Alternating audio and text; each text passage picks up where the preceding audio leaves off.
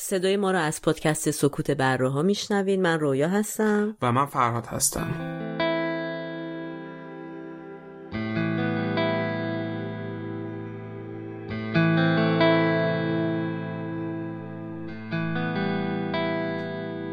تاریخ پخش این اپیزود 15 اکتبر 2020 که برابر میشه با 24 مهر 1399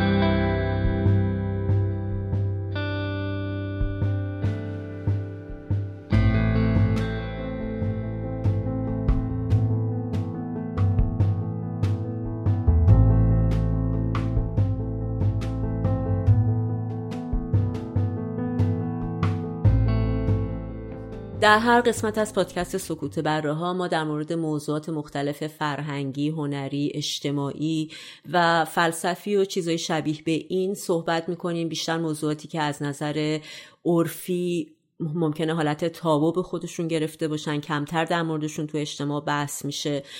بیشتر سعی می‌کنیم به اونا بپردازیم و در این مسیرم تا جایی که امکان داشته باشه از خودسانسوری پرهیز و دوری می‌کنیم. و تو این مسیر سعی می‌کنیم به هر قضیه از زوایای مختلفی نگاه بکنیم و یک نگاه مطلق و صفر یکی به قضیه نداشته باشیم. و برای اینکه بتونیم به این هدف برسیم منابع مختلف و مقالات علمی مختلفی رو می‌خونیم و همچنین در کنار اون نظرات شخصی خودمون رو هم بیان می‌کنیم. و لیست مقالات و منابعی رو هم که ازشون استفاده کردیم توی توضیحات این اپیزود هر جا که دارین گوش میدین می‌ذاریم.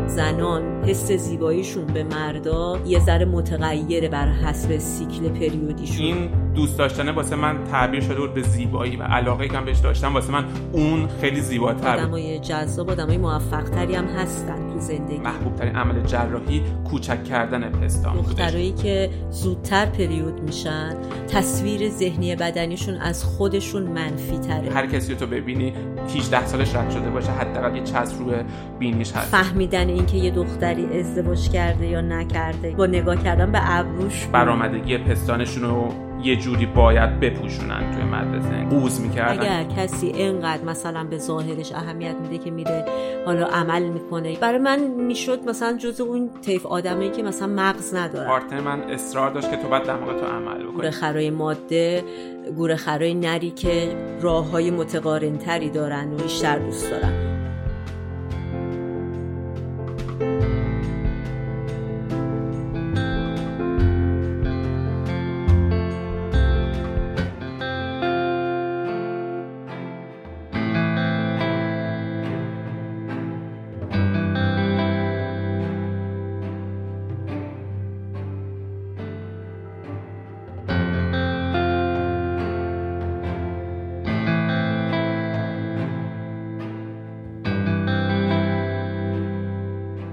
عنوان اپیزود 22 پادکست سکوت بره ها هست بکش و خوشگلم کن. و تو این اپیزود می‌خوایم در وهله اول در مورد مقوله زیبایی، تعریف زیبایی و نگاه فلسفی به زیبایی و لذتی که انسانها از زیبایی می‌برن صحبت بکنیم و بعد از اون بیایم در مورد جرایی های زیبایی صحبت بکنیم. دلایلش، ریشه هاش، رواجش توی کشورهای مختلف و تو فرهنگ های مختلف و دلایلی که آدم ها دست به این عمل می‌زنن. و خب دلیلی هم که انتخاب کردیم این موضوع رو رواجیه که هم تو ایران این قضیه داره تعداد بالای عملهای جراحی و هم تو دنیا داره و تصمیم گرفتیم که بیایم به صورت جزئی تر به این قضیه بپردازیم. خب برای شروع بحث فکر می‌کنم شاید مهمترین قضیه اینه که اول ما بیایم ببینیم زیبایی چیه. چون همون جور که هممون کم و بیش باش برخورد داشتیم و شنیدیم. خیلی وقتا شده شما به یک آدمی ممکنه بگین زیباست دوستتون باش موافق نباشه مخالفت داشته باشه و کلا حالا منظره کشور نمی‌دونم طبیعت همه چی تو این تعریف های متفاوت ما از زیبایی ممکنه تغییر کنه. و بحث سلیقه پیش بیاد و اینکه حالا من میگم این زیباست تو میگی این زیبا نیست. اگرم بیشتر به این قضیه فکر کنیم چیزی که خیلی شاید همیشه دیده میشه تو این مسئله که در نهایت این بحثا هیچ وقت راه به جایی نمی‌بره. یعنی هیچ وقت اینجوری نمیشه که شما بتونید دوستتون رو قانع کنید یا دوستتون بتونه شما رو قانع کنه. چون در واقع پارامتر و متر و معیاری وجود نداره که بخواد بگه که خب آقا طبق این قانون این این شکلیه اون اون شکلیه پس حالا این زیبا هست حرف من درسته. آره بیشتر میشه گفت زیبایی یک کیفیته یک کمیت نیست که بتونیم اندازه بگیریم. بسنجیمش اندازه بگیریم و آره بهش عدد بدیم. آره. و همین بحث خیلی ساده ای که ممکنه تو محاوره های ما روزانه اتفاق افتاده باشه بسیار. موضوع بحث خیلی جدی و عمیق فیلسوفان بسیار مهمی بوده تو طول تاریخ که واقعا از بحثایی بوده که همیشه مناقشه برانگیز بوده همیشه چالش برانگیز بوده و دقیقا به همین سادگی که اولش در موردش حرف زدیم. یعنی اینکه زیبایی چیه اصلا؟ چرا یکی فکر می‌کنه یه چیزی زیباست؟ و از زمان خیلی قدیم حتی قبل از یونان باستان این مسئله به شکلی مطرح بوده و در واقع اگه ما بخوایم به صورت کلی بگیم که تو فلسفه زیبایی و ساختارهای زیبایی شناسانه چه مسائلی مورد بحث قرار گرفتند از همه بیشتر می‌تونیم به همین مسئله objectiveness و subjectiveness یا در واقع عینیت و ذهنیت زیبایی اشاره کنیم. از زمان یونان باستان و کمی قبل تر از اون افلاطون و ارسطو سردمداران در واقع فلسفه اون زمان بر این نظر بودن که زیبایی یه چیزیه که عینیه. یعنی همون ابجکتیوه به این معنی که یک چیزی در درون خودش به ذات خودش فارغ از اینکه ما چه نگاهی داریم بهش زیباست.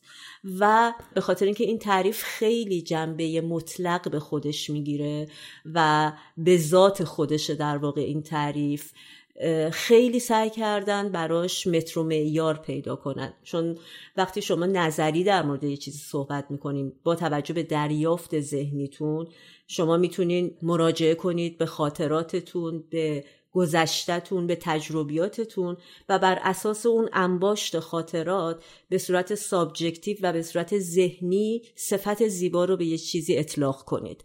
ولی وقتی دارین میگین که یه چیزی انقدر objective زیباست یعنی به صورت مطلق فارغ از هر گونه نگاه بیرونی و دریافت بیرونی بهش اون موقع است که خیلی حرفتون می‌تونه مشکل پیدا کنه و خیلی سخته که بخواین اثباتش کنین. به همین دلیل بوده که در زمان یونان باستان خیلی دنبال این میگشتن که چرا به این میگن زیبا و سعی می‌کردن فرمول براش پیدا کنن یک متری برای اندازه گیریش پیدا کنن. و مثلا افلاتون یه قانونی داره به اسم نسبت های طلایی برای خودش. تو اون قضیه میگه که مثلا اگر در مورد حالا بدن یا صورت این حرف رو می‌زنه صورت زیبا به صورتی گفته میشه که فرزن فرزن که نه در واقع تو اصل افلاتون اینو دقیقا بهش اشاره می‌کنه که باید عرض صورت دو سوم طول صورت باشه. یا مثلا طول بینی نباید بیشتر از فاصله بین دوتا چشم باشه.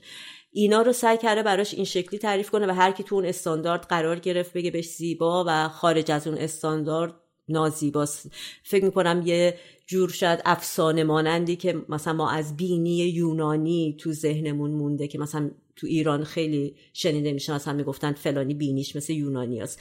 این از اون تعاریف بنیادی و باستانی بوده که افلاتون روش کار کرده و به این مقیاس رسیده. آره در حقیقت با تناسبات و معادلات ریاضی به یک فرمولی دست پیدا کردن که با این تناسبات هر چیز زیباست. و خب اون تعریف کلاسیک زیبایی که تو نقاشی کلاسیک یا تو موسیقی کلاسیک هم داریم همش بر اساس ریاضیات بنا نهاده شده و تعریف میشه. آره. و آره دقیقا بعدها که روی مسئله یکم بیشتر کار شد بشر مدرنتر شد و عالمتر شد در واقع.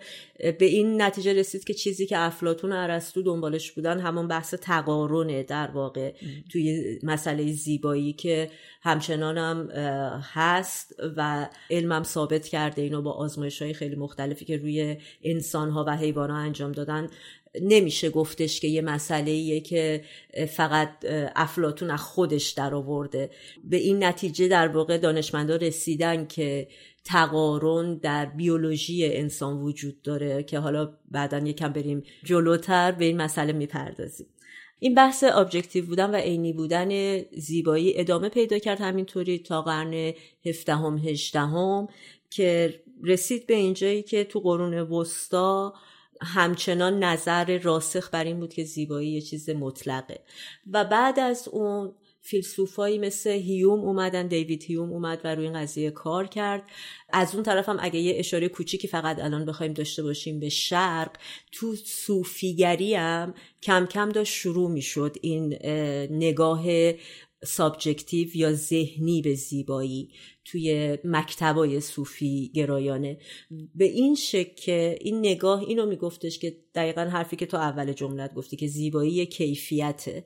که در اجسام آدما جانداران می‌تونه وجود داشته باشه و هر کسی بنا به دریافت ذهن خودش و تجربیات خودش اون مسئله رو می‌تونه زیبا ببینه اون شی یا هر چیزی که مورد بحث ماست. و دیگه تعریف زیبایی از این حالت مطلقش در اومد و یکم نظری تر شد. حالا دیگه آدما می‌تونستن در مورد این بحث کنن که خب نه که قبلا نمی‌تونستن ولی باب این بحث تو علمم باز شده بود تو فلسفه باز شده بود که مثلا اگر ما فکر می‌کنیم که یه چیزی زیباست چرا داریم بهش زیبایی رو اطلاق می‌کنیم و اگر تو فکر می‌کنی نازیباست چرا؟ این بحثا در گرفت و جلوتر رفت. همچنان نظریه هیوم خیلی در صدر بود طرفداران بسیاری داشت.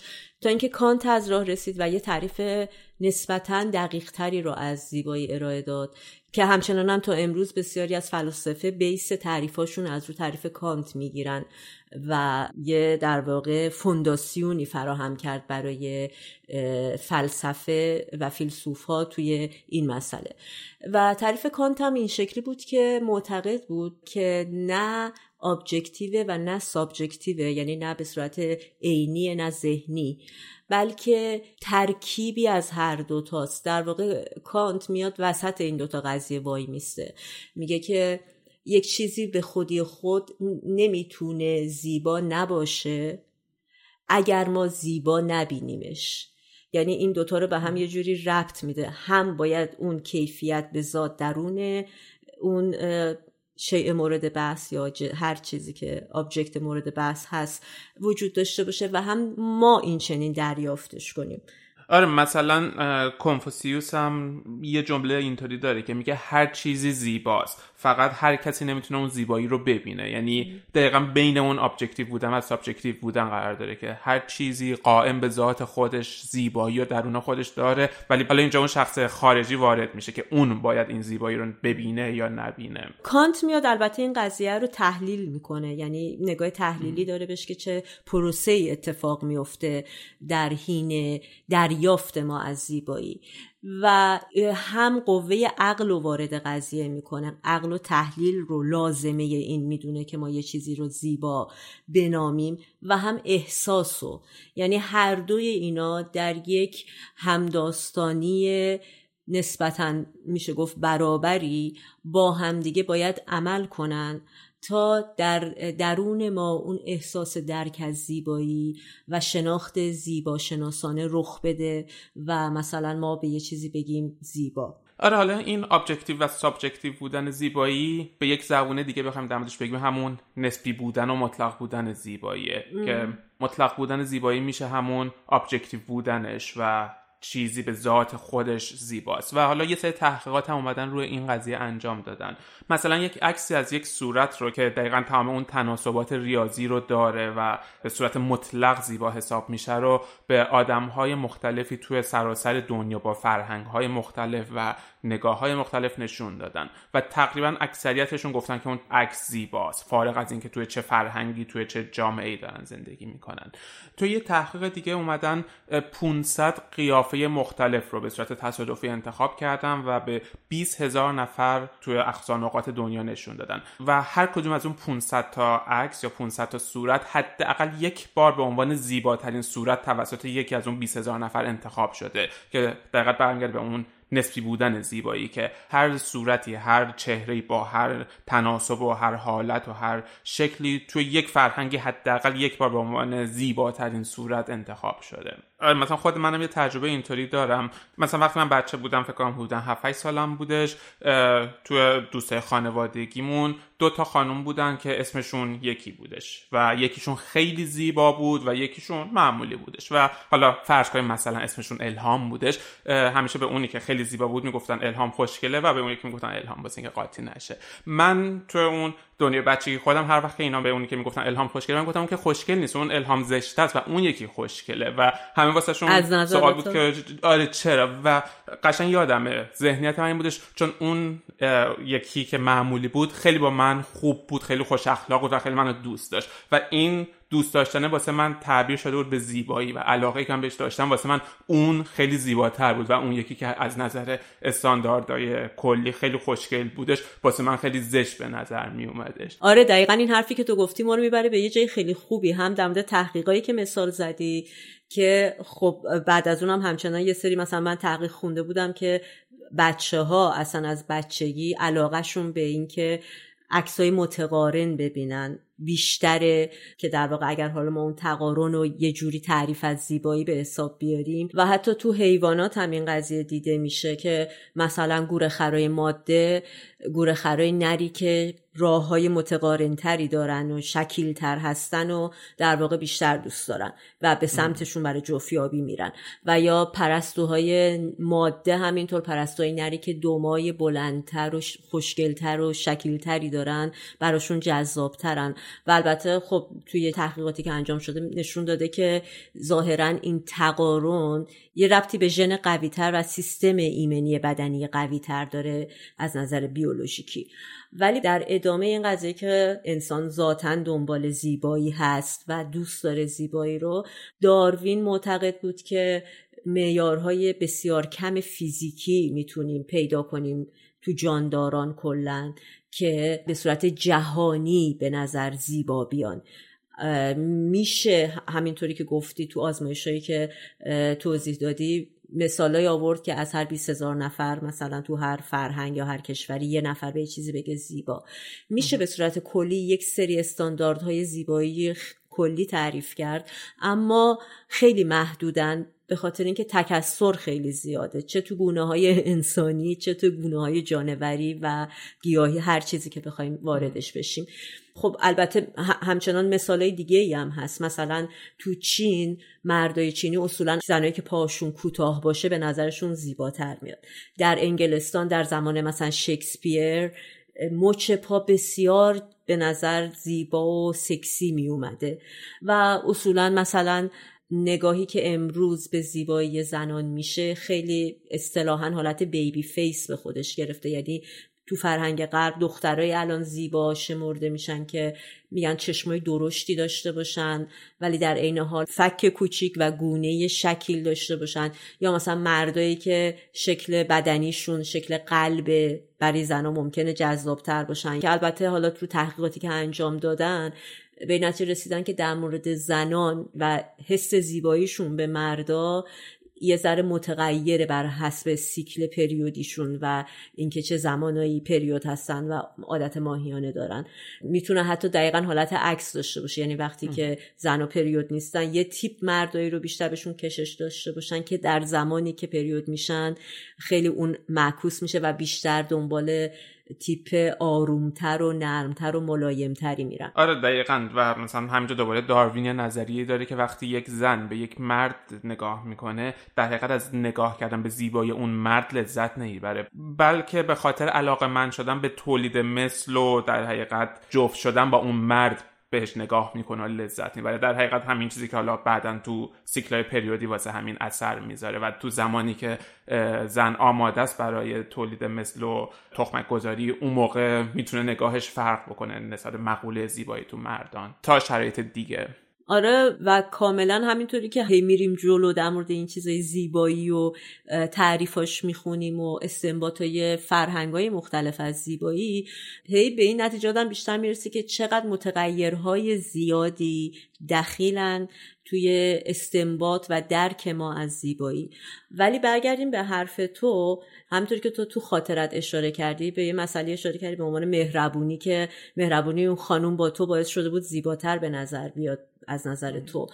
و واقعا این یک پارامتریه که روش تحقیقات کردن و چیزی به عنوان کلمه که حالا ما تو فارسی می‌تونیم ازش استفاده کنیم جذابیت و ازش نام می‌برن یا تو انگلیسی اترکتیونس که یک چیزی هست که یکم فرای اون زیبایی معمول و کلیشهیه که فقط ظاهریه. در واقع یک مجموعه ای هست از چیزایی که ممکنه خصوصیت های فردی یک آدم باشه. از قبیل مهربانی از قبیل هوش از قبیل ارتباط اجتماعی که تلفیق اینا با هم اون میزان جذابیت یه شخصی رو مشخص می‌کنه برای ما. و حتی در خیلی از تحقیقات بیولوژیکی که انجام شده نشون داده شده که حتی این پارامترها می‌تونن پیشی بگیرن بر پارامترهایی مثل زیبایی ظاهری در واقع. و از نظر بیولوژیکی برای پیدا کردن جفت مناسب در انسانها تحقیقات نشون داده در خیلی از موارد زنان مثلا هوش بالایی مرد یا خصوصیات رفتاری و میزان مهربان بودن مدارا داشتن رو ترجیح دادن به زیبایی ظاهری. ممکنه این حرف خیلی به نظر همه ساده بیاد بگن خب آره معلومه مثلا قیافه اهمیت نداره. ولی منظورم اینه که اینو کاملا به صورت بیولوژیکی اثبات شده. یعنی در نهاد و ژن ما وجود داره. البته خب اینجا اون تفاوت بین زن و مرد از نظر بیولوژیکی هم مطرح میشه توی این قضیه جفتیابی و تولید مثل و نگاهی و توقعی که از همدیگه توی رابطه دارن. آره ولی این مسئله جذابیت حالا میشه گفت متاسفانه یا خوشبختانه خیلی از تحقیقات نشون میدن که آدمای جذاب آدمای موفقتری هم هستن تو زندگی و دستاوردهای بیشتری دارن به صورت کلی تو زندگی. فارغ از توانایی این آدما توانایی شخصیشون در به دست آوردن اون موفقیت چیزی که این مسئله رو می‌تونه توجیه کنه و فکر می‌کنم گفتنش اینجا شاید خالی از لطف نباشه برای اینکه جالب ما هممون این خطا رو داریم. مسئله هست به اسم خطای حاله و این اگه بخوایم توضیحش بدیم خطای حاله یا اثر حاله چی هست؟ در واقع شما خیلی وقت دیدین به معلما وقتی که می‌خوان یه ورقه رو تصیح کنن میگن که مثلا به اسم دانش آموز نگاه نکنید. یا تو خیلی از جاها اسم شخص رو حذف می‌کنن و بعد کارش رو ریویو می‌کنن و مورد ارزیابی قرار میدن. دلیل اینکه این کارو می‌کنن دقیقا همین اثر حاله ایه. به این معنی که شما وقتی یه شخصی رو می‌شناسین یک شناختی از شخصیت و ظاهر اون آدم پیدا می‌کنید که این شناخت در اکثر مواقع پیشی می‌گیره بر قضاوت درست و واقعی شما از اون آدم. معمولا هم این شناخت بر اثر همون اصطلاحا ما میگیم مثلا طرف من حس خوبی داد. یا جملاتی از این قبیل. بر اثر یک مجموعه ای از پارامترهای ظاهری اون آدمه و ممکنه اون آدم بله درست حس خوبی هم بده خیلی هم آدم خوبی باشه. ولی مثلا این حس خوب باعث شما فکر کنید که ممکنه ریاضیش هم مثلا خیلی خوب باشه. در صورتی که مثلا اگر شاید شما اسم اون آدم رو ندونید و بخواین کارش رو مورد ارزیابی قرار بدین خیلی راحتتر و بدون قضاوتتر بتونین برین سراغش. یکی از دلایلی که توضیح میده چرا آدمای جذابتر در اجتماع موفقترن؟ همین اثر حاله که ما در موردش صحبت می‌کنیم. یعنی اتومات آدمایی که جذابترن به نظر بقیه خیلی اصطلاحا ولکامینگتر خیلی خوشایندتر میاد. ناخداگاه اگه طرف میره یه اداره ای و همچین خصوصیتی داره ممکنه باعث کارش زودتر را بیفته. درای بیشتری به روش باز میشه و البته خوشبختانه میشه اینو گفت که درسته که یه قسمتش واقعا ذاتیه و دست خود آدم نیست. از قبیل حالا چیزی که تو صورت آدم هست و زیبایی های این شکلی و ظاهری ولی قسمت هایش هم اکتسابیه. که البته خب با جراحی های زیبایی و اینا دیگه اونم قابل به دست آوردن خب الان که آره دیگه الان همه چی قابل به دست آوردن این شکلی. که خب خیلی هم تو صد سال گذشته و توی چند دهه اخیر به خصوص خیلی خیلی رایج شده همطور که دورور خودمون همه دیگه. هر کسی انگار اصلا آره مثلا تو ایران 18 سالش بشه باید دماغش عمل کنه و یه چسب رو دماغش بزنه و توی کل دنیا آره شده یک چیز اساسی که آدم ها تمایل زیادی دارن به انجام جراحی زیبایی. حالا بعضیا انجام میدن بعضیا انجام نمیدن ولی مثلا تو آمریکا 50 درصد آدم ها ناراضیان از فیزیک و ظاهر خودشون و تمایل دارن به این جراحی زیبایی. و خب این میل به زیبا شدن هم یه چیز جدیدی نیستش. همونطور که مثلا قبلا هم تو اپیزود نهممون که در مورد هنر داشتیم حرف می‌زدیم و اشاره کردیم به اجداد شکارچی ما تو ده ها هزار سال قبل که سعی می‌کردن خودشون رو آرایش بکنن سعی می‌کردن مثلا از خاک رس استفاده بکنن برای زیبا کردن چهره خودشون و قرمز کردن صورت خودشون. این میل به زیبا شدن قدمتی ده ها هزار ساله داره.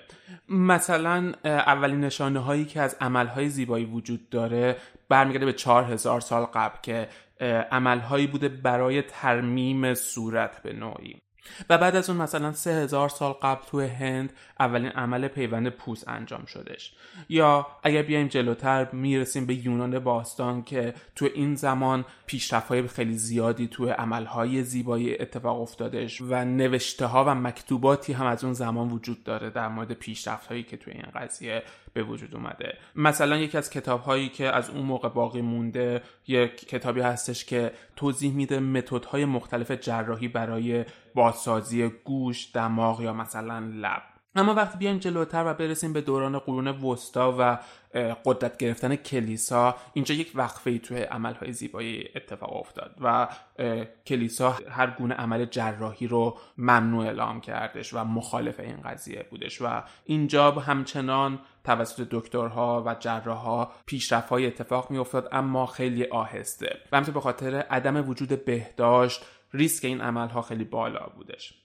اما بعد از رونسانسی که توی اروپا اتفاق افتادش و کلیسا قدرت خودش رو از دست داد به نوعی و علم شروع کرد رواج پیدا کردن تو جامعه. دوباره یک حرکت خیلی عظیم تو جراحی و جراحی های زیبایی اتفاق افتادش. تو همین زمان تو کشورهای اسلامی هم حرکت های بزرگی اتفاق افتاد. مثلا توی قرن 15 هم کتابی به جای مونده از نویسنده‌ای به نام شرف الدین صابونجی که توی ترکیه امروزی زیست می‌کرده. و توی کتابش 191 جراحی مختلف رو در موردش حرف زده که سه گونه از جراحی هایی که در موردش حرف زده و نوشته برمیگرده به جراحی های زیبایی که توی دهان و دندان اتفاق میفته یا مثلا برای زیبایی پلک چشم یا جراحی هایی که روی پستان مردان و زنان انجام میشه صحبت کرده که اینها به نوعی پروتکل های اولیه‌ای هستن که بعدا استفاده شد توی جراحی زیبایی مدرنی که داشت اتفاق میافتادش.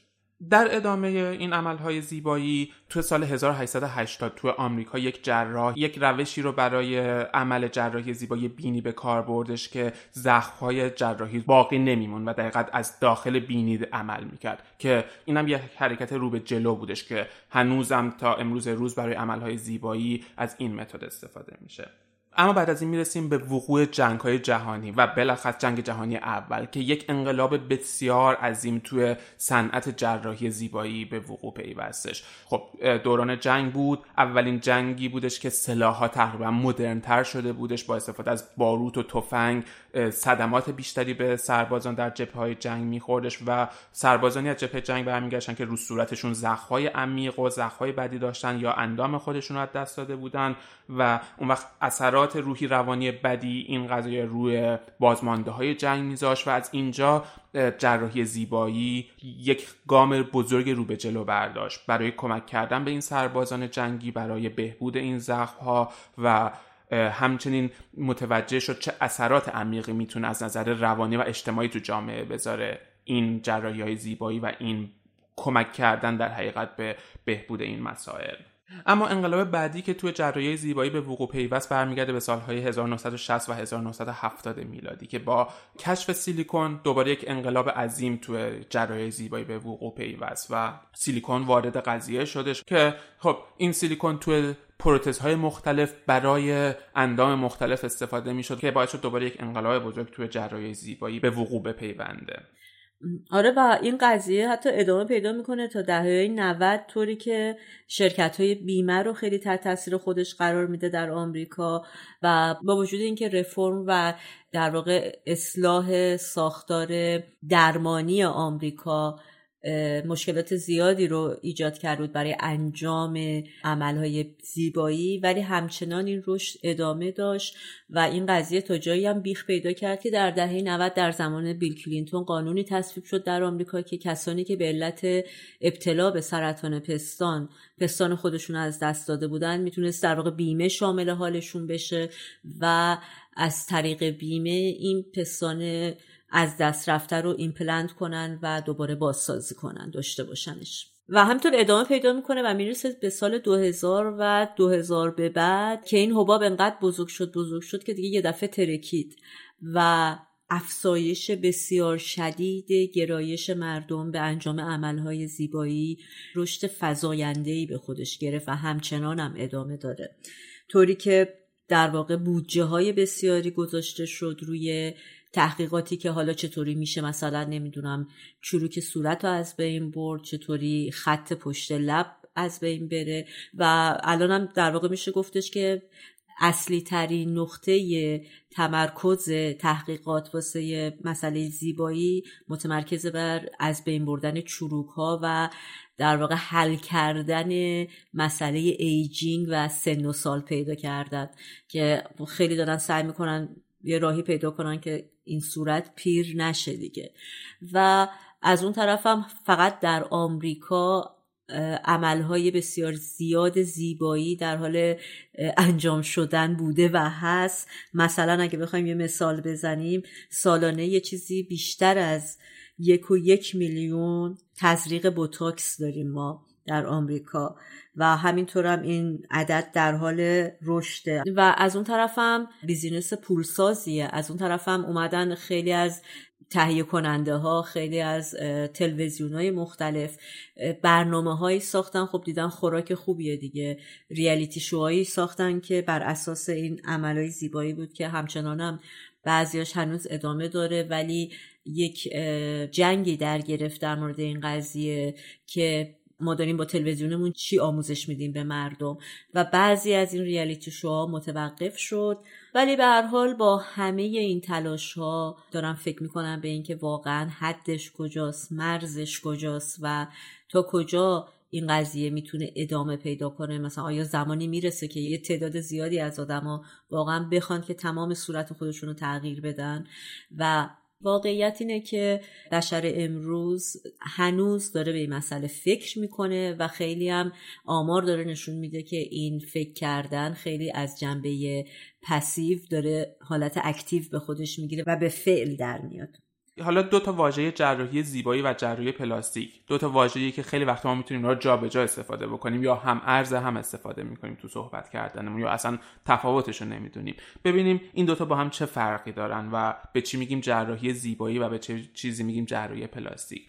تمرکز جراحی زیبایی بر بهبود زیبایی قضیه یا بهبود ظاهر قضیه است. می‌تونه توی تمام اندام مختلف انجام بشه ولی هدف اصلیش اینه که یک چیزی که وجود داره رو بهبود ببخشه بهترش بکنه زیباترش بکنه. و از نظر پزشکی جراح های مختلف با تخصص های مختلف می‌تونن این کار رو انجام بدن و عمل های زیبایی رو انجام بدن.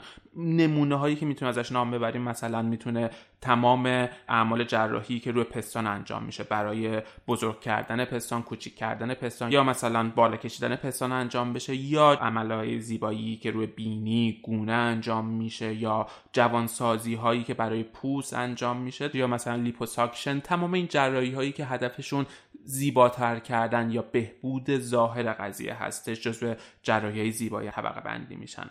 اما هدف جراحی پلاستیک بهبود عملکرد و بهبود ظاهر قضیه که غیر طبیعیه که مثلا نقص های مادرزادی یا چیزی که تو اشاره کردی زنانی که پستان خودشون رو به اثر سرطان دست میدن و بعد با جراحی پلاستیک اون رو بازسازی می‌کنن. یا نقص های مادرزادی که توی اندام بدن وجود داره یا زخم هایی که مثلا توی چهره وجود داره. هر چیزی که حالت طبیعی بدن رو در حقیقت از بین ببره یا عملکرد طبیعی بدن رو ناقص بکنه جراحی پلاستیک محوریتش و تمرکزش روی اونه که اون رو در حقیقت برگردونه به حالت عادی. و خب از نظر تخصصی هم یه تخصص جداست. یعنی جراح پلاستیک تخصص خودش رو داره. جراح پلاستیک می‌تونه جراحی زیبایی هم انجام بده اما اون کسایی که کارهای زیبایی انجام میدن لزوما جراح پلاستیک نیستن. و برای همین مثلا انجمن جراحان پلاستیک تو آمریکا تا سال 1999 نامشون انجمن جراحان پلاستیک و بازسازی بود. اما بعد سال 99 اون قسمت بازسازی رو ازش حذف کردن و فقط شد انجمن جراحان پلاستیک. برای اینکه در حقیقت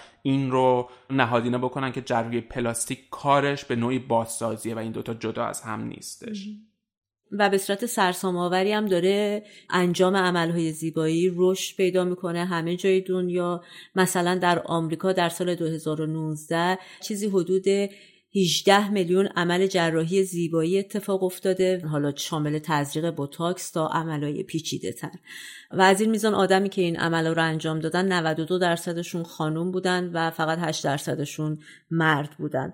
و گردش مالی یک ساله بابت انجام این عملهای زیبایی چیزی حدود 17 میلیارد دلار بوده که رقم خیلی قابل توجهیه. و میشه گفت آمریکا یه جورایی پرچمدار این قضیه است. در انجام عملهای زیبایی.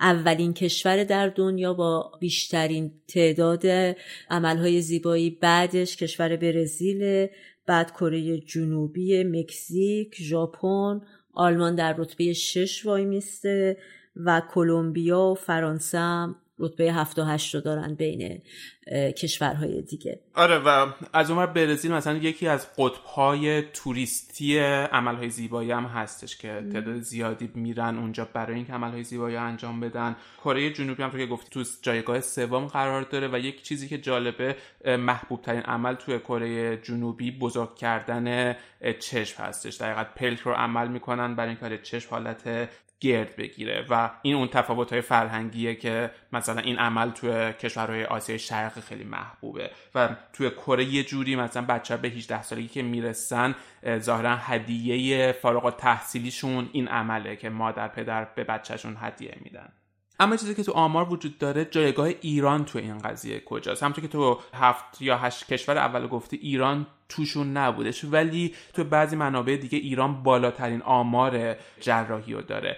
من خیلی سعی کردم در مورد این پیدا بکنم که جایگاه ایران کجاست و خب همونطور که ما تو آمار همیشه ضعیفیم و خیلی عدد سازی توی همه چی داریم و آمار دقیقی نداریم توی این قضیه هم آمار دقیقی نداریم. توی آمار بهداشت جهانی ده کشور اول رو ذکر کرده که ایران جزوش نبود.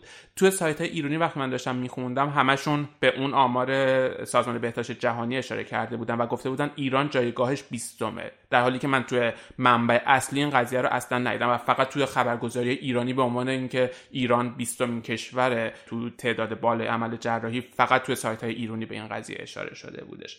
در حقیقت من فکر می‌کنم که توی آمار سازمان بهداشت جهانی ایران رو اصلا لحاظ نکردن توی این قضیه و جایگاهش رو مشخص نکردن. مثل برزیل ایران هم یکی از کشورهایی که قطب توریست عملهای زیباییه هم به خاطر مجرب بودن جراحان زیبایی و پلاستیک در ایران و هم به خاطر ارزون بودن این قضایا به خصوص این روزها با تغییرات نرخ ارز و کاهش ارزش ریال خب خیلی به صرف برای اروپایی ها و آمریکایی ها و یا حتی آسیایی ها که بیان ایران و عملهاشون انجام بدن. آماری که وزارت بهداشت ایران اعلام کرده سالانه 500 هزار توریست میان تو ایران که عملهای جراحی زیبایی رو انجام بدن. که خب خیلی عدد بالاییه. از اونور دوباره توی یک منبع دیگه به نقل از جراحان ایرانی خوندم که سالانه 200 هزار عمل جراحی بینی فقط عمل جراحی بینی توی ایران انجام میشه. و فقط اگه همین دوتا عدد رو بذاریم کنار هم ایران حداقل جزو ششمین هفتمین کشورها از نظر تعداد توی آماری که بهداشت جهانی داره میگه. حتی به نظر من اگه فقط بریم تو خیابونا راه بریم یعنی من خودم اون میزان تغییرات چهره ای که تو آدما می‌بینم وقتی میرم ایران رو فکر می‌کنم مثلا تو فرانسه آدم نمی‌بینه واقعا به وجود که فرانسه رتبه بالایی داره از این نظر. آره دقیقا. به مثلا رئیس انجمن جراحان زیبای ایران گفته که ایران تو عمل جراحی بینی فقط عمل جراحی بینی اولین کشور تو دنیاست. بالاترین عمل میزان عمل جراحی داره و دقیقا چیزی که تو میگی فکر می‌کنم با مشاهدات همه ما این خیلی چیز رایجی یعنی تقریبا هر کسی تو ببینی 18 سالش رد شده باشه حداقل یه چسب روی بینیش هستش. و یه بحثی هم حالا اینجا هستش که چرا اینقدر عمل جراحی بینی تو ایران رایجه به خصوص بین دختران و همچنین بین پسران. دوباره رو اینم حرفای زیادی هستش ولی فکر می‌کنم واضح ترین دلیلش قضیه هجابه تمام آدما تمایل دارن زیبایی خودشون نشون بدن. اما نیمه جامعه ما هجاب باید داشته باشن و تنها چیزی که در بیرونه از بدن صورت هستش و تنها چیزی که تو صورت میشه خیلی راحت دستکاریش کرد بینی و حالا لب و پلکه. و این یکی از دلایلیه که من فکر می‌کنم عمل جراحی زیبایی بینی تو ایران سرسام آوره و میام. هر کسی که 18 سالش میشه حالا به خاطر پولیپ اما یه عمل جراحی زیبایی هم انجام میده. یه چیز دیگه که جالبه تغییر تعریف های زیبایی تو دوران مختلفه. مثلا تقریبا عمل بزرگ کردن پستان چه تو آمریکا و چه تو جهان. یکی از پرطرفدارترین و محبوبترین عملهای زیبایی هستش. و مثلا تو سال 2019 توی آمریکا تو رتبه اول عملهای زیبایی قرار داشت که حدود 300 هزار عمل بزرگ کردن پستان انجام شدش. ولی چیزی که جالبه توی اوایل رواج عملهای زیبایی حدود 100 سال قبل دقیقا معکوس این قضیه وجود داشت و محبوب ترین عمل جراحی کوچک کردن پستان بودش. و معیارها اون موقع متفاوت بودش. دقیقا اون زمان کسی که پستان بزرگی داشت ناسالم بودش. و پستان کوچک نماد جوونی و باروری بود توی زنان. و اون موقع بیشتر آدم ها می‌رفتن پستانشون رو عمل می‌کردن و کوچیک می‌کردن. و حالا توی 20 سال اخیر این ترند عوض شدش آره دقیقا برعکس شده و آدم حالا میرن پستان خودشون رو بزرگ می‌کنن. یا مثلا چیزی که گفتیم توی کره جنوبی آدم ها میرن چششون رو بزرگ می‌کنن. تو ایران خودمون مثلا عکسایی که از دوران قاجار به جا مونده و زنان مطرح اون دوره به لحاظ زیبایی زنایی که موهای پاشون رو نزدن خیلی سر و صورت پرمویی دارن و چاقن و چاق و آره, آره. هستن. ولی خب امروز آره باید همه باربی باشن و liposuction بکنن آره به انواع و اقسام جراحی ها دست بزنن تا بتونن تعریف جدید زیبایی رو ارائه بدن. است و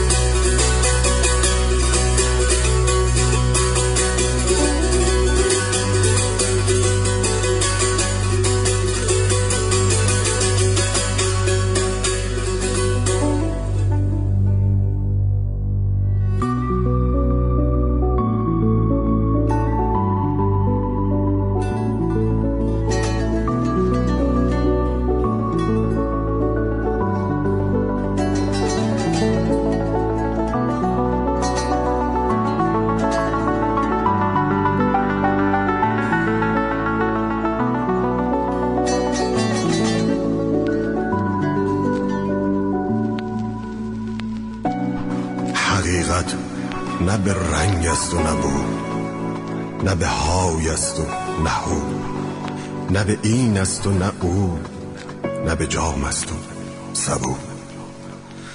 نه مرادم نه مریدم نه پیامم نه کلامم نه سلامم نه علیکم نه سفیدم نه سیاهم نه چنانم که تو گویی نه چنینم که تو خواهی نه سماهم نه زمینم.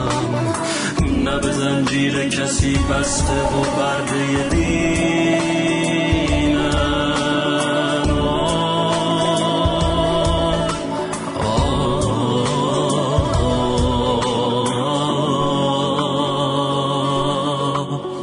نه سرابم نه برای دل تنهای تو جام شراب اسیرم نه حقیرم نه فرستاده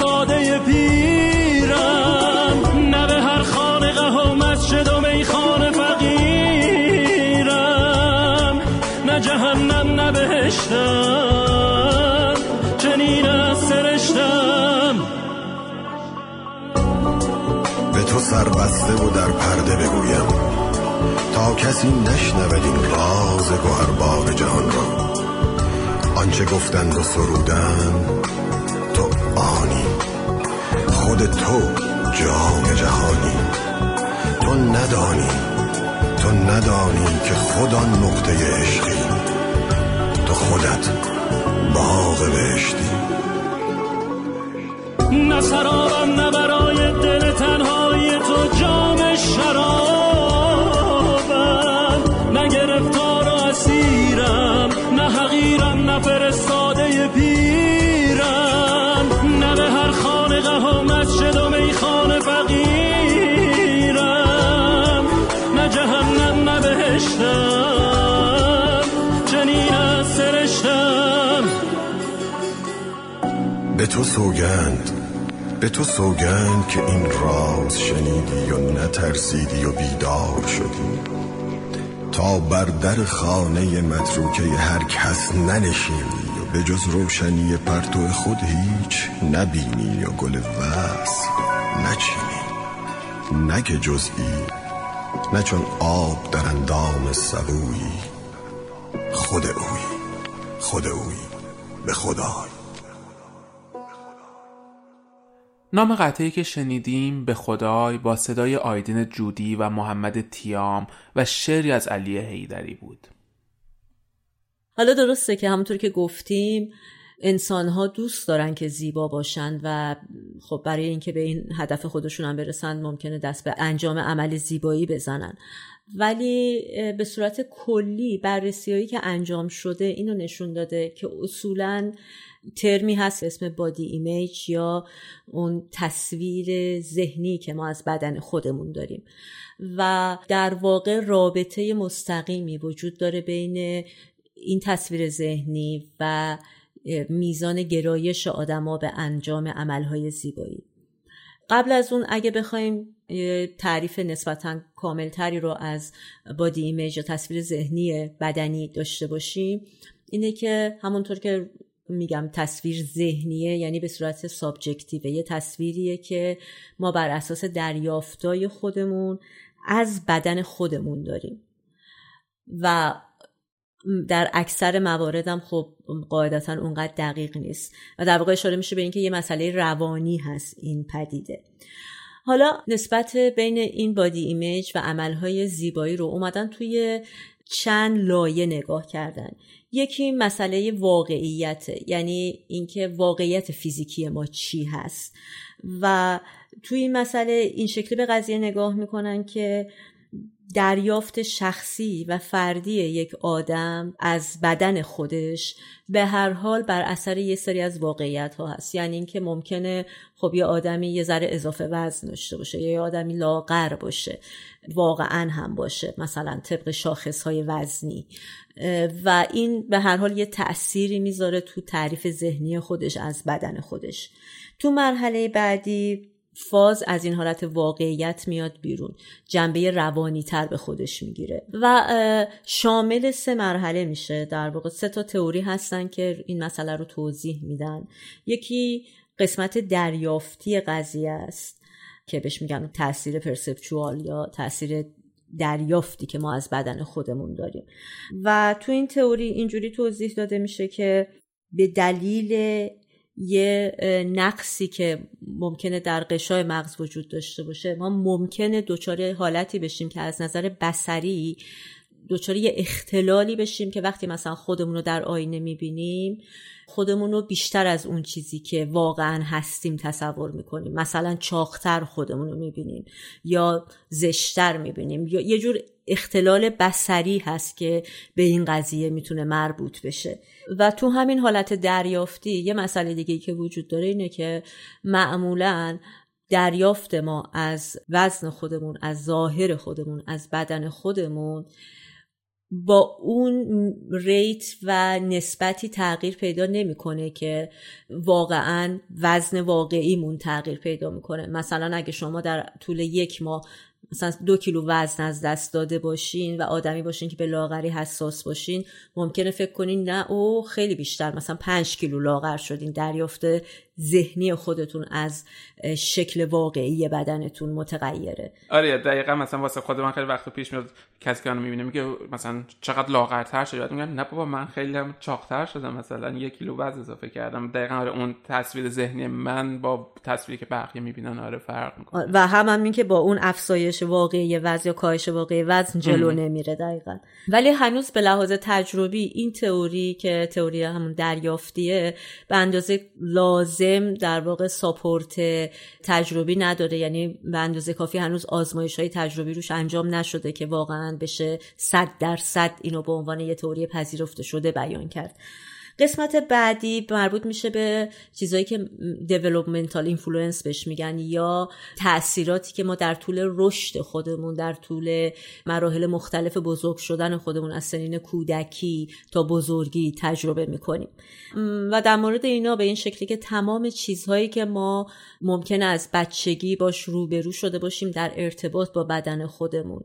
و همینطور حالا تو نوجوانی جوانی هر چقدر که بزرگتر میشیم اینا تصویر ذهنی بدن ما رو می‌تونن تغییر بدن. مثلا اگر در کودکی به شما گفته باشن وای چه بچه با نمکی هستی. یا مثلا چقدر دماغت گنده است. از اینجور کامنت ها گرفته باشید شما حتی اگر واقعا دماغ اندازه استانداردی داشته باشید در بزرگی خودتون این مسئله براتون همچنان تو ذهنتون هست که بینوتون گنده است و خارج از حد مثلا نرماله.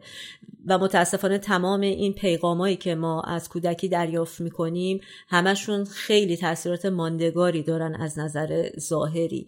و یا اینکه مثلا تو این تئوری ثابت شده که دخترایی که زودتر پریود میشن زودتر عادت ماهانه میشن اصولا بادی ایمیج یا تصویر ذهنی بدنیشون از خودشون منفی تره حالا اینکه دقیقا این چرا این اتفاق براشون میفته شاید به دلیل عکس عملیه که بقیه نسبت به این زود پریود شدن از خودشون نشون میدن. از قبیل اینکه مثلا بگی وای پریود شدی وای هنوز 11 سالت هم یه احساس شرمی ممکنه نسبت به بدن پیدا بشه تو آدم که اینا با خودش حمل کنه تا بزرگسالی. یا فکر می‌کنم احساس شرمی که مثلا تو ایران دوباره برای دختر بچه ها تو مدرسه اتفاق میفته یه قسمش با همون پوشش و هجابی که باید داشته باشن و تو دوران بلوغ و به خصوص دخترانی که زودتر بالغ میشن برآمدگی پستانشون رو یه جوری باید بپوشونن توی مدرسه. انگار مثلا خیلی وقتا میشنویم و می‌خونیم خیلی بچه تو دوران کودکشون قوز می‌کردن که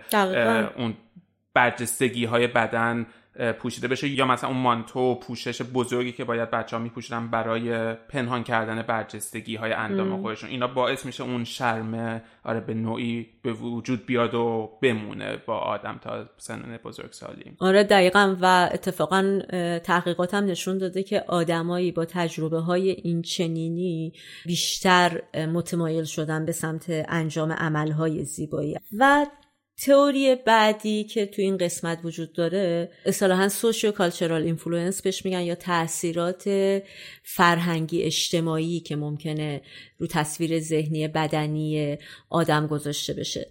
تو این قسمت از تئوریا بیشتر نگاه می‌کنن به تاثیراتی که مدیا رسانه ها تلویزیون سینما پیام های مختلفی که ما از تبلیغات و هر آنچه که در واقع فرهنگ قالب فضایی که توی زندگی می‌کنیم داره به ذهن ما تحمیل می‌کنه به صورت ناخودآگاه تأثیر می‌ذاره رو تصویری که ما از بدن خودمون داریم برداشتی که از بدن خودمون داریم. و دقیقا اینجا همون نقطه که دلیل اینکه تعریف زیبایی تغییر پیدا می‌کنه بر اثر گذشته زمان. در واقع همین تاثیر فرهنگی اجتماعی هستش که حالا چه از طریق مدیا و زمانی که مدیا نبودم چه از طریق دسترسی های مختلفی که به فرهنگ ها و جوامع مختلف وجود داشته آدما گرفتن و اون فرم و اون شکل زیبایی رو تعریف کردن. و میشه گفت در تعریف زیبایی و دلایلی که در واقع منجر به عملهای زیبایی میشه این مسئله مهمترین مسئله است.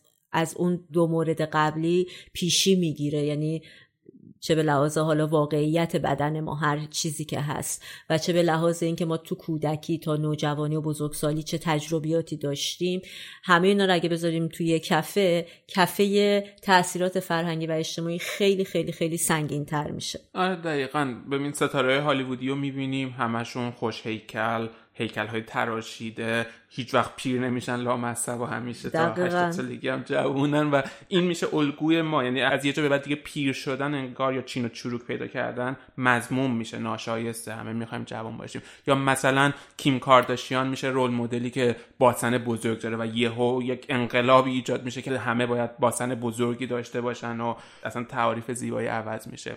یه قضیه دیگه همون نرم های اجتماعی که بر اساس این مسائل به وجود میادش. مثلا چیزی که واسه من جالب بودش شاید تا همین حدود 20 سال قبل ابرو برداشتن دخترها مثلا یک قضیه تابو بودش. یعنی حتی تو جوامع شهری خیلی وقتا تا 18 سالگی که اصلا دختر بچه ها نمی‌تونستن ابروشون رو بردارن خیلی وقتا تا شب ازدواجشون حق نداشتن ابروشون رو بردارن آره. و ابرو برداشتن نماد دقیقا ازدواج بودش. ولی امروز می‌بینیم عمل مثلا جراحی بینی نه یه چیزی که تو تمام خانواده های شهری یا روستایی یا با فرهنگ های مختلف تو جوامع مختلف ایران خیلی رایجه و بچه ها از سن 16 17 سالگی دیگه این عمل رو انجام میدن. این نرم های اجتماعی می‌تونه اینقدر سریع در طول ده سال 20 سال تغییر, بکنه و آره اینقدر متفاوت بشه قضیه. آره همین که خودت میگی من یاد این افتادم که مثلا من واقعا وقتی بچه بودم حالا تو سنای شاید 8 9 10 سالگی اینا فهمیدن اینکه یه دختری ازدواج کرده یا نکرده واقعا با نگاه کردن به ابروش بود. یعنی اینو آره. میش خیلی بر من مضمون آشنایی این قضیه. آره. و تمام این پارامترایی که حالا تو لول اجتماعی فرهنگی روانی تربیتی و دریافتی و ادراکی خود انسان از بادی ایمیج خودش داره منجر به رضایت یا عدم رضایت میشه از این تصویر ذهنی بدنی و یه ذره که روی مسئله که بیشتر کار کردن به همین تعریف رضایتمندی رسیدن از بدن خود آدم و اینکه شما چقدر احساس راحتی می‌کنید با خودتون و چقدر اهمیت میدین به بدنتون.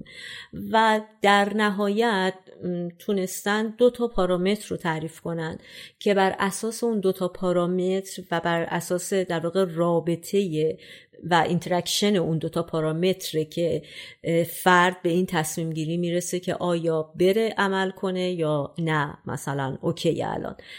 و اون دوتا پارامتر یکیشون همینطور که گفتیم در واقع رضایتمندی یا عدم رضایت از body image خود شخصه که خودش پشتوانش اون پارامترهای فرهنگ اجتماعی روانی که ذکر شد و دومیش میزان اهمیت دادن یا اهمیت ندادن شخص به بدن خودشه که اونو ارتباط مستقیم دادن با self esteem یا اعتماد به نفس خود شخص. البته منظور دقیقا از بی اهمیتی این نیست که حالا مثلا هر کسی که بد لباسه یعنی بی اهمیته یا هر کسی که خوش لباسه مثلا خیلی اهمیت میده. سلف استیم یا اعتماد به نفس و یه چیزی فراتر از این تعریف می‌کنن. اینکه شما بابت نیازهای شخصی و درونی و رضایت احساسی خودتون هست که مثلا انتخاب می‌کنید این کارو بکنید یا نکنید یا ظاهرتون چه شکلی دیده بشه. نه لزوما بر اساس قضاوتی که آدمای دیگه می‌خوان در مورد ظاهر شما داشته باشن. و خب از روی این تحقیقات به این نتیجه رسیدن که در واقع کسایی که ولنس یا ظرفیتشون در این قضیه پایینه یا همونطور که گفتم اعتماد به نفسشون بالاست تمایل کمتری دارن به اینکه تغییری تو خودشون ایجاد کنن و مثلا خودشون رو در معرض عملهای زیبایی قرار بدن. ولی آماری وجود داره از این میزان رضایتمندی و نارضایتی آدما از تصویر ذهنی خودشون که واقعا به نظر من تکان دهنده است. یعنی فکر می‌کنم که خیلی از ماها درگیرش هستیم تو دنیای امروز با این مسئله بادی ایمیج. از بچه ها شروع می‌کنیم که یه تحقیقی که در آمریکا، کانادا، کشورهای اروپایی و پاکستان و کره و چین انجام شده یعنی در یه سطح انقدر گسترده 45 درصد از بچه ها در سن کودکی تصویر ذهنی خوبی ندارن از خودشون. یعنی از بدن خودشون احساس رضایتمندی نمی‌کنن از پارامترهای ظاهری بدنی خودشون دریافت خودشون به این شکله. و تو کشورهای پیشرفته یه چیزی بین 35 تا 81 درصد از دخترها و 16 تا 55 درصد از پسرها باز احساس رضایت از بدن ندارم و واقعا به نظر من این تکان دهنده است. یعنی یه تعداد بسیار زیادی از نسل جدیدی که داره وارد اجتماع میشه اینقدر با بدن خودش مسئله و مشکل داره. و همینطور هم این آمار رو به افزایشه. یعنی هر سال که آمارگیری می‌کنن نسبت به سال قبلی افزایش چشمگیر داره. و در بین زنانم به صورت خاص این عدم رضایت کاملا محسوس داره تا در بین مردان. البته نمیشه گفت اختلاف خیلی زیادی دارن با هم دیگه ولی واقعا زن و مرتبط تر میشن به این قضیه. آره کلا که از کمکهایی که جراحی زیبایی می‌کنه همین بالا رفتن اعتماد به نفسه و از نه تو تمام موارد ولی تو تعداد زیادی از موارد. و مثلا تو یه تحقیق دیگه اومدن دو گروه رو بررسی کردن. گروهی که جراحی زیبایی انجام دادن و گروهی که بهش خیلی فکر کردن ولی هیچ وقت انجامش ندادن. و دیدن که گروه اول که جراحی زیبایی انجام دادن نسبت به گروه دوم اعتماد به نفس بالاتری دارن. به افسردگی خودشون بیشتر تونستن غلبه بکنن و اون سوشال فوبیا یا ترس تو اجتماع بودن کمتری دارن. به طور کلی بیشتر اعتماد به نفس دارن و وارد اجتماع شدن. نسبت به اون جمعیتی که دوست دارن عمل بکنن ولی انجام ندادن. اما این سری اختلالات و مشکلات روانی هم هستش که باعث میشه آدما بیشتر برن سمت عملهای زیبایی. یکی از اصلی تریناش و معروف تریناش هستش بادی دیسمورفیک دیسوردر به فارسی بهش می‌تونیم بگیم اختلال خودزش انگاری تو این اختلال همونطور که تو هم حالا به نوع دیگه بهش اشاره کردی تصویر ذهنی ما از بدنمون متفاوت با اون واقعیته و وقتی حالا این به صورت اختلال در بیاد که یک اختلال وسواسگونه است آدم ها احساس می‌کنن یک قسمت از اندامشون زشته. حالا مثلا چه می‌دونم شکمشون بزرگه یا پستانشون کوچیکه یا کلشون تاسه یا دماغشون زشته و اون وقت ساعتهای زیادی در روز به این قضیه فکر می‌کنن و سعی می‌کنن به نوعی پنهانش بکنن امکان داره براشون افسردگی به وجود بیاره امکان داره براشون ترس از حضور در اجتماع به وجود بیاره و دیدم شده که این فقط برای اونا یک بحرانه. یعنی مثلا کسی فکر می‌کنه چه می‌دونم دماغش کجه و فکر می‌کنه که هر کسی که اونو می‌بینه داره نگاه می‌کنه به دماغ کج این. در حالی که آدم های دیگه اصلا متوجه این قضیه نیستن وقتی این آدمو می‌بینن. ولی این آدم تمام مدت تمرکزش روی دماغ کج خودشه و اعتماد به نفسش رو دست میده و اون وقت میگم تبدیل به یک اختلال وسواسگونه میشه. این قضیه توی آدم های عادی رواجش بین یک تا دو درصده آدم هایی که تو اجتماع هستن.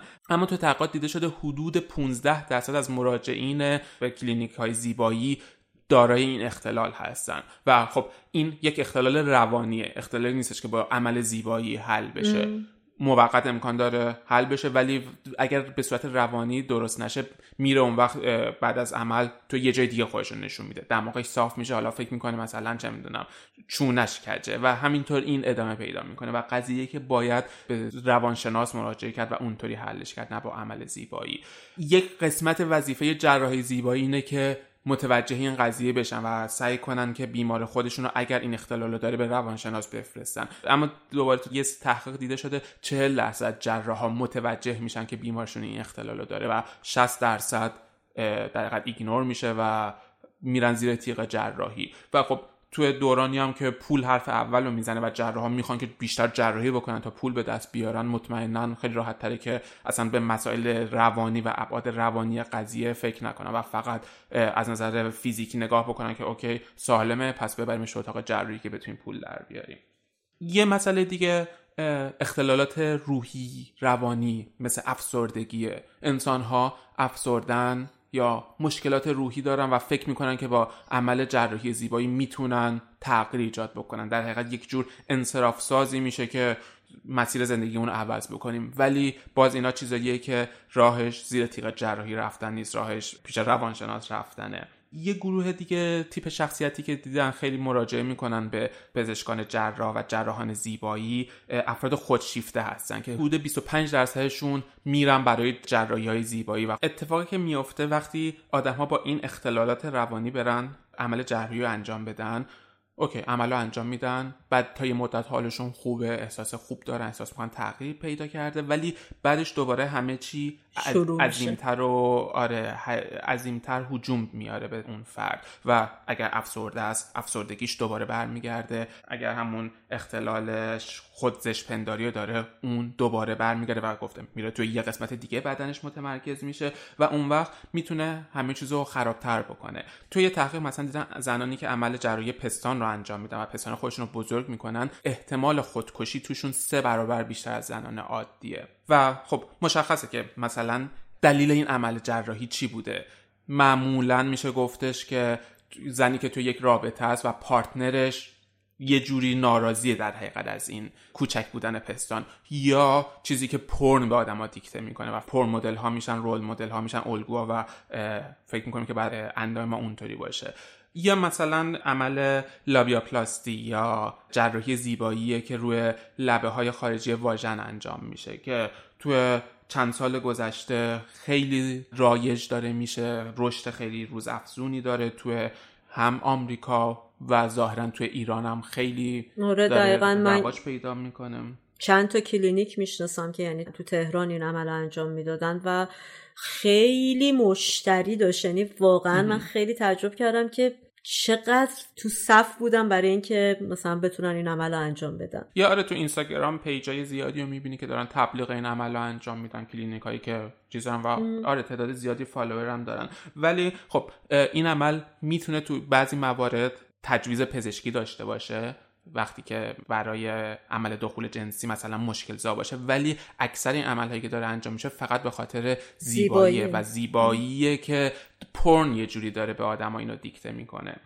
و بعد دوباره توی یه تحقیق دیدن زنانی که توی یک رابطه عاطفی هستن و این عمل رو انجام میدن بعدش ناراضیان از نتیجهش چرا؟ چون که فکر اولی اینه که مثلا رابطه عاطفی من یک مشکلی داره. خب ساده انگاری قضیه اینه. پستان هم کوچیکه یا واژنم زشته و من نمی‌تونم مثلا رابطه خوبی با شوهرم داشته باشم. یا از اون و برای مردان مثلا طول اندام تناسلی خودشون مطرح میشه که آلت تناسلی من مثلا کوتاهه و حالا اون ور عملهای جنسی اونطوری هستش یا روش هایی هست برای بزرگ کردن و حجیم کردنش. و خب این ور هم زنان فکر می‌کنن رابطه عاطفیمون خوب نیست احتمالا پس اندام من خوب نیست و میرن دست به این عمل ها می‌زنن. اما واقعیت اینه که هیچ رابطه سالمی به خاطر بزرگ و کوچیک بودن یه اندامی باعث نمیشه که آره به هم بریزه. مطمئنا مشکل جای دیگه است و بعدش وقتی این عمل ها رو انجام میدن و برمیگردن توی رابطه شاید یه چند ماه اولم اوکی همه چی گل و بل بل بشه مثل همه چیزای دیگه که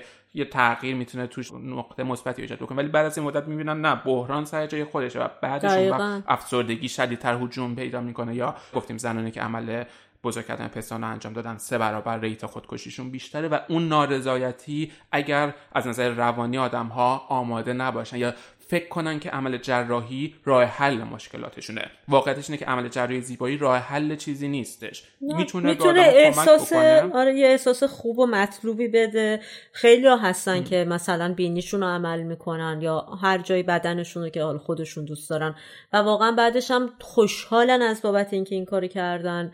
و لذتش رو می‌برن و همینجا قضیه تمام میشه میره. آره. یعنی ولی اگر واقعا چیز مداومی شد و دغدغه مداومی شد خیلی بهتر از اینکه بره آدم کلینیک زیبایی بهتر بره کلینیک روانشناسی و مشکلش رو حل کنه. آره خب مطمئنا زمان درمانش طولانی تره شاید هزینه هاش تو طولانی مدت بیشتر باشه اما حداقل اینه که درمانش هم دائمی تره و آره از اینجا هم که گفتی این عمل های زیبایی حالت احتیاط گونه می‌گیره.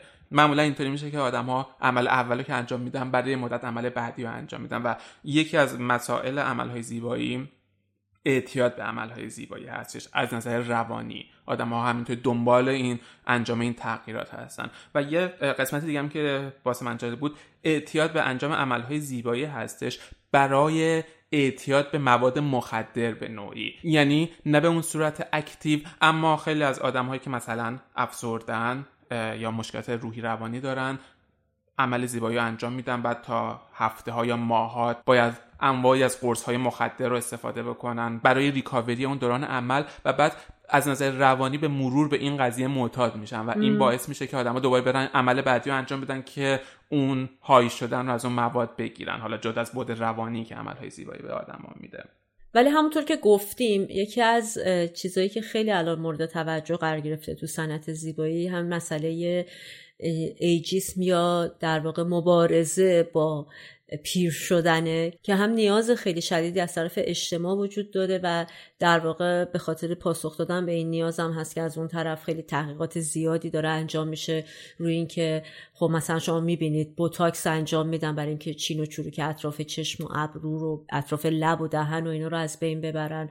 در واقع همه اینا به این سمتیه که شما خودتون رو جوون نگه دارین و جوونتر از سن واقعیتون دیده بشین. و یه مسئله که خب هم تو صنعت زیبایی کرمای مختلف و چیزای موقت وجود داره و هم می‌تونین خب به وسیله جراحی یه ذره اثر این قضیه رو دائمی تر بکنید. اما واقعا دلیل این قضیه چیه؟ یه مسئله ای که می‌تونه این قضیه رو توضیح بده و شاید هم بد نباشه که خود ما یکم فکر کنیم روش رو برخوردهایی که خودمون داریم با اینجور افراد مسئله نگاه و عکس عملیه که اجتماع فرهنگ و عرف جامعه با آدما داره. زمانی که این آدما دارن از میانسالی رد میشن و وارد پیری و سالمندی میشن. خیلی وقتا من تو ایران می‌دیدم. مثلا به یه خانومی که شاید واقعا میان سال بود کاملا و سنی در واقع نداشت. یه آقای موسنی تو سبزی فروشی مثلا می‌گفت مادر من به اون خانم. که خیلی این عکس عملای تندی رو بعض وقتا به همراه داشت و واقعا شاکی می شدن خب مثلا من کجام شبیه مامان توه؟ برخوردهای این چنینی منظورمه که یه تحقیقی مثلا نشون داده که یه چیزی حدود سی درصد از آدما به دلیل در واقع همین پیر شدن ظاهری. حالا پیر شدن رو نه اینکه چین و چروکیده بشه طرف. نه خطوطی که چهره آدم به صورت طبیعی برمیداره که باعث میشه مثلا شما فکر کنید که این آدم حالا دیگه 45 رو رد کرده مثلا. و سنش داره در واقع نزدیک میشه به سالمندی و پیری و این حرفا. سرویس خوبی نمی‌گیرن تو اجتماع. احترام خوبی نمی‌گیرن. مثلا ممکنه توی رستورانی اگه میرن شاید گارسون اونجا مدیر اونجا به یه آدمی که خیلی سرحالتر و خوشتیبتر و جوونتره بیشتر سرویس بده تا به یه کسی که سالمندتره. تو برخوردهای روزانه مختلف ممکنه آدم شاهد این قضیه باشه که فکر کنم واقعا بد نیست که خودمون به این قضیه توجه کنیم و برعکسش هم همینطور. یعنی برعکسش هم یه جور در واقع اوور یا یه جور زیادی توجه کردنی وجود داره به خصوص تو فرهنگ ما به کسایی که یه ذره دارن سالمند میشن. یعنی باز یه احساسی به اونا داده میشه انگار شما مثل بقیه مردم نیستین. یعنی یه احترام مضاعفتری و یه نمی‌دونم نگاه بفهمید از این طرف شما از این اینا هر دوی این رفتارا می‌تونه باعث شه که آدم مثلا دلش نخواد تو اون طبقه بندی باشه که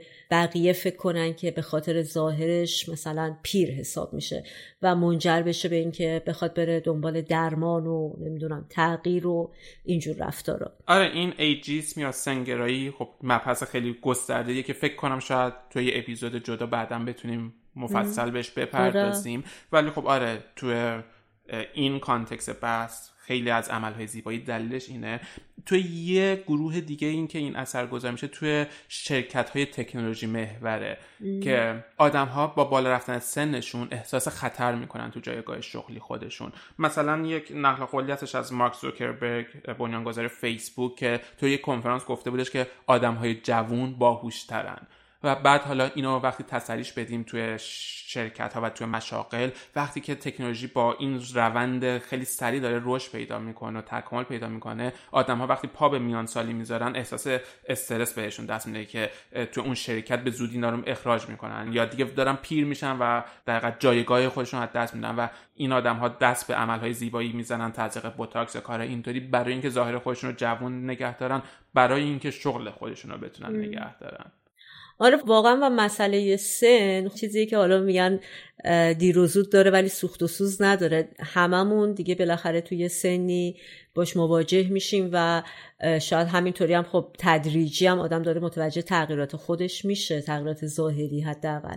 و واقعا من خودم که این چیز رو به این مسائل فکر می‌کردم و میخوندم چون نمی‌دونم حالا نظر شخصی خود تو در مورد عمل زیبایی نگاه شخصی اصلا چیه؟ آیا واقعا چقدر رو قضاوت تاثیر می‌ذاره؟ اگه یه آدمی رو ببینی دست به صورتش زده یا بدنش رو تغییر داده یا یه حدی داره مثلا ممکنه باعث شه که تو وارد فاز دوستی باش نشی یا اصلا خودت مثلا اگه تو موقعیتی باشی که فکر کنی که شرایطش برات از هر نظر مهیاست به چشم یه کار مثلا تفننی یا اینکه حالا بریم اینو امتحان کنیم.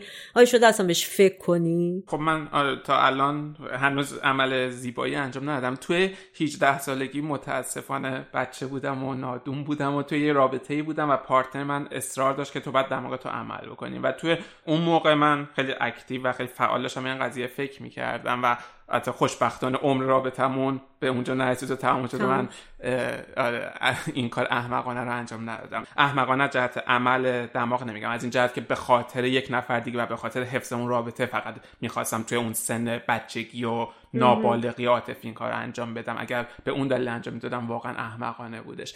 ولی این قضیه سن فکر می‌کنم خیلی قضیه عجیب و پیچیده مثلا حداقل امروز فکر می‌کنم که نه کاریه که هیچ وقت انجامش نخواهم داد. چون که فکر می‌کنم که حالا شاید خیلی کلیشه و شعاری باشه. ولی فکر می‌کنم این چین و چروکی که روی بدن ما میفته هویت داره اصالت داره و واقعا با پیر شدن اون چین و چروک ها نشونه سختی ها زخم ها درد ها شادی ها نشونه اون مسیری که ما اومدیم. یا مثلا یه قضیه دیگه که همیشه میگن آدم وقتی تتو می‌کنن میگن که خب okay امروز خیلی تتو قشنگه ولی سی سال دیگه یا پنجاه سال دیگه که پوست چین و چروک بشه و اینا این تتو یه چیز شل و ول و زشت میشه. ولی من میگم اون همون هویت این تتو هست. یعنی این تتو هم تو طول زمان این مسیر رو طی کرده. امروز روی یه پوست جوون و شاداب خیلی خوشگل و قشنگه. سی سالگی یه چیز کش اومده زشته. ولی زشت حالا نیستش. چیز کش اومده که با استاندارد امروز زشته. ولی برای شخص من میشه نماد اون مسیری که من تا اینجا طی کردم باش اومدم.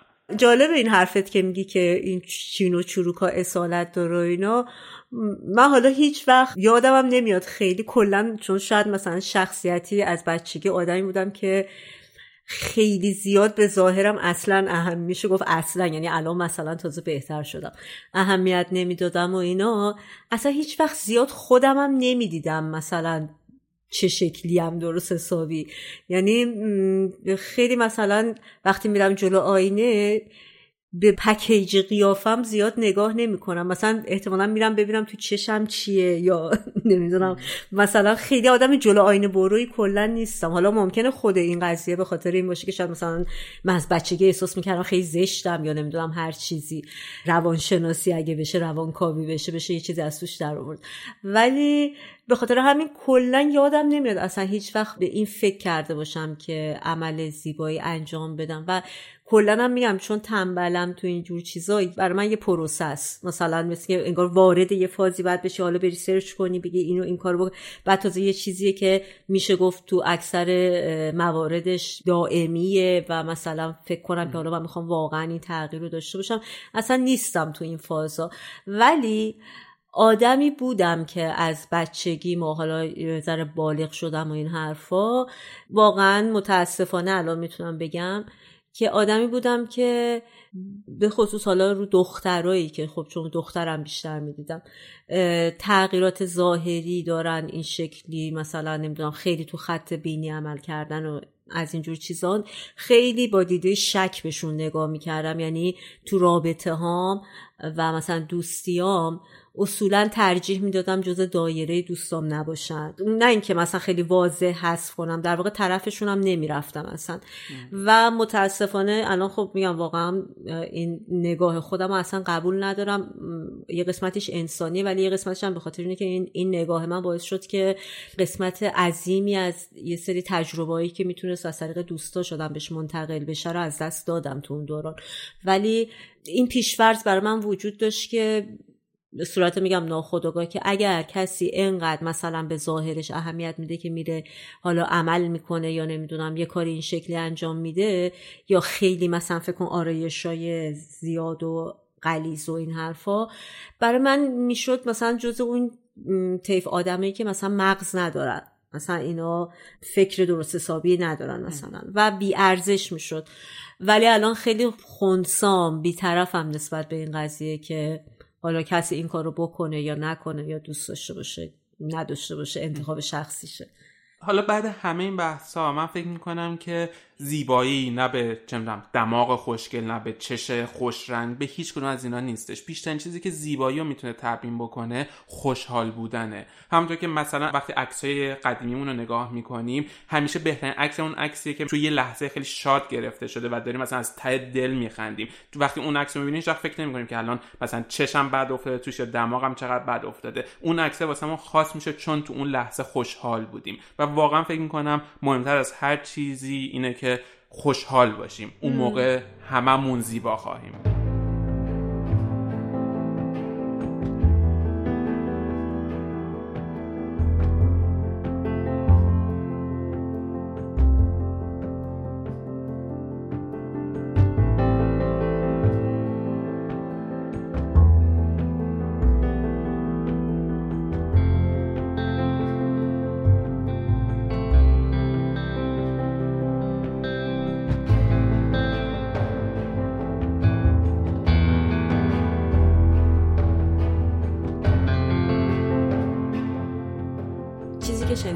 قسمت 22 از پادکست سکوت بره ها بود. تحت عنوان بکش و خوشگلم کن.